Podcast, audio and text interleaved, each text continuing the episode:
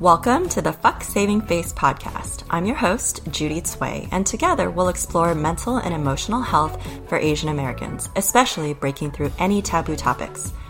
Life may not always be pretty, but it is indeed beautiful. Let's make your story beautiful today. Welcome to this week's episodes for the Fuck Saving Face podcast. I'm really excited because this week we get to talk about topics that I care about deeply. Surfing, motherhood, raising biracial children, and how to walk away from a very traditional arc of career. So this Wednesday, I'm interviewing Margaret Yao Calvani. She's one of my good friends, and we got to do this interview in person in Encinitas, California. And she's hilarious. So you're going to have a really great time hearing that interview and hearing her story. I didn't actually know until we did our interview that she is a former professional surfer. So I knew she shredded, but I didn't know that. And then on Friday, we're going to do a mindfulness practice that's all about learning how to ride the waves of your life and really pursuing the things that are true to your heart.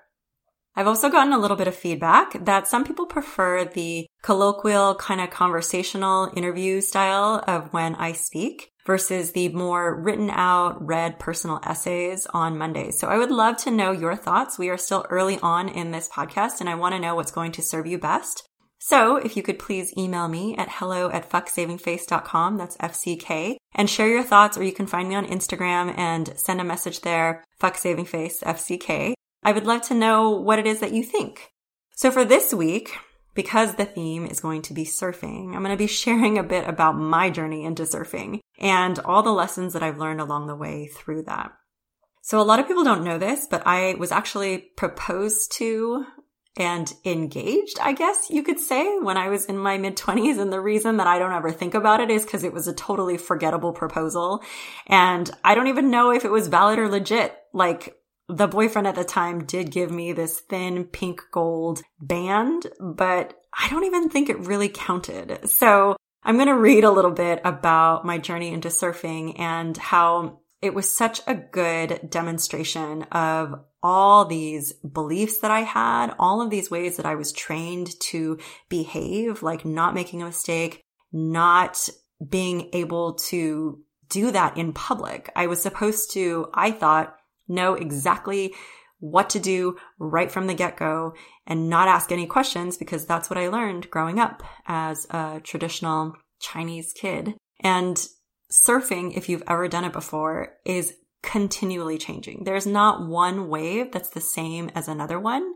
And you're unlikely going to be able to surf by yourself somewhere since it's such a popular sport now. So if you are going to get out there, you're to have to get ready to fall off of some faces of waves and learning how to surf is unlike any other sport.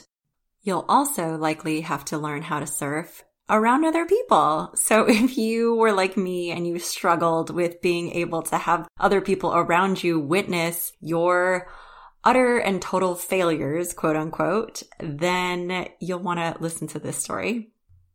I'm not going to take you out there to surf, Wing, my Chinese American boyfriend, said to me. I met Wing at a run club in Santa Monica. Every week, we'd head to the Nike store off the 3rd Street Promenade, gathering with a few other runners to do a five mile loop around the neighborhoods. And suddenly he showed up and started pacing himself with me.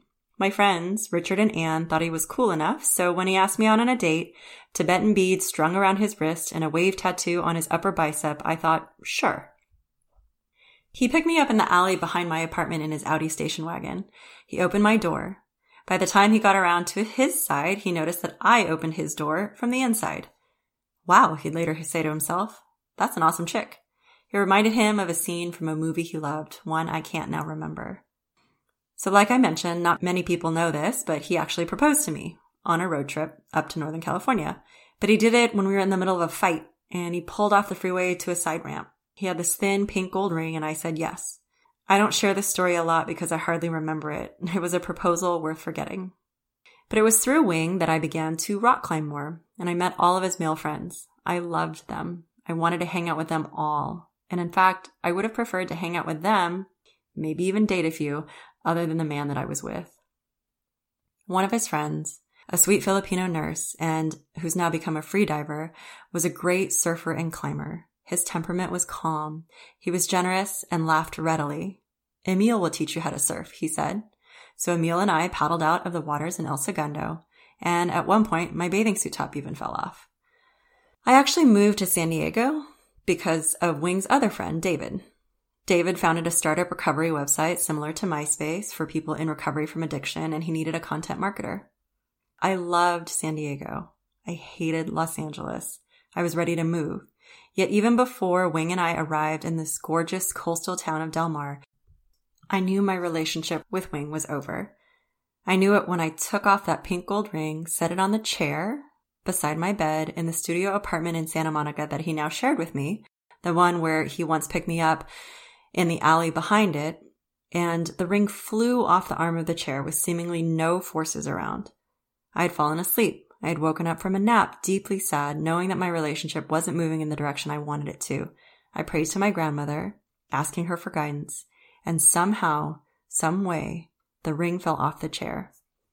Still, it took me another year before I would leave the relationship.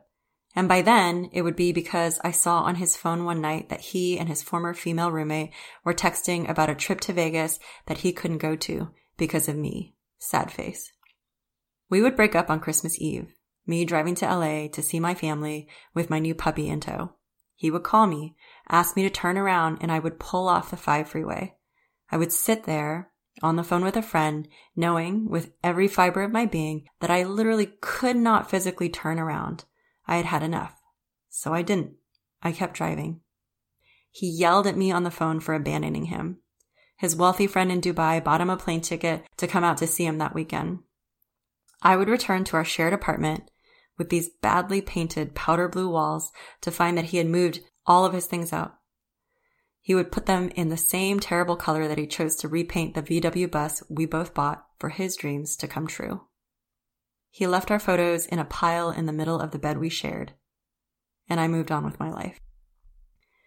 There's a moment when we drove that VW bus to San Onofre where we parked it so you could leave the hatch open as a group of these same climber friends sat on a picnic bench to watch Wing try to teach me how to surf on his black and yellow longboard. They would watch me fall again and again and again. Ooh, they would say. I was mortified. I hated learning how to do anything in front of anyone. I needed to be perfect right out the gate. This is what my Chinese American upbringing taught me. Don't make mistakes. Don't ask for help. Don't show anyone you don't already know the answer. To this day, I have surfed in Bali, Hawaii, Mexico, Costa Rica, San Diego, Los Angeles, Taiwan, and the Philippines.